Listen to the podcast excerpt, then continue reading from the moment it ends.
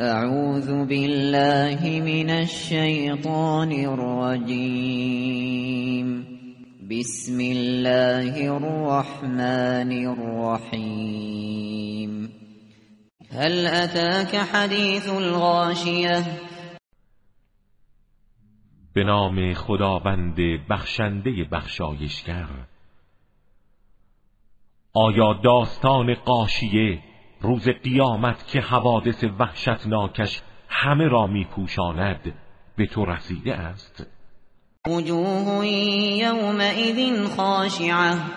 چهرههایی در آن روز خاشع و ذلت بارند عاملة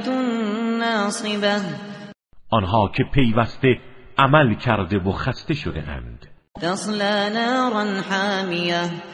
و در آتش سوزان وارد می گردند تسقى من عين آنية از چشمه ای بسیار داغ به آنان می نوشانند ليس لهم طعام إلا من ضريع غذایی جز از زریع خار خشک تلخ و بدبو ندارند لا يسمن ولا يغني من جوع غذایی که نه آنها را فربه می کند و نه از گرسنگی می رهاند وجوه يومئذ ناعمة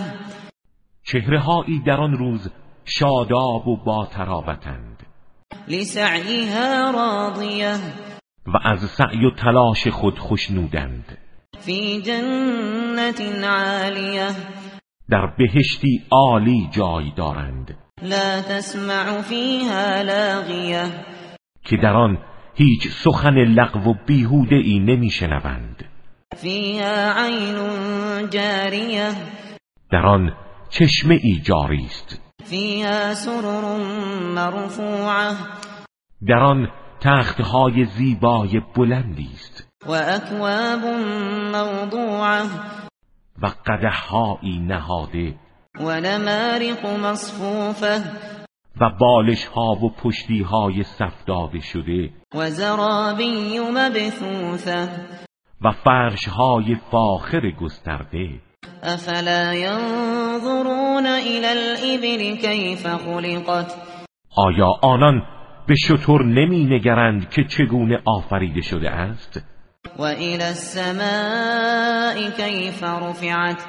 و به آسمان نگاه نمی کنند که چگونه برافراشته شده وإلى الجبال كيف نصبت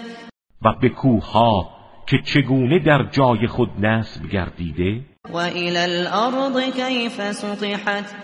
و به زمین که چگونه گسترده و هموار گشته است فذكر إنما أنت مذكر پس تذکر ده که تو فقط تذکر دهنده ای لست عليهم بمسيطر تو سلطگر بر آنان نیستی که بر ایمان مجبورشان کنی إلا من تولى وكفر مگر کسی که پشت کند و کافر شود فيعذبه الله العذاب الأكبر که خداوند او را به عذاب بزرگ مجازات می کند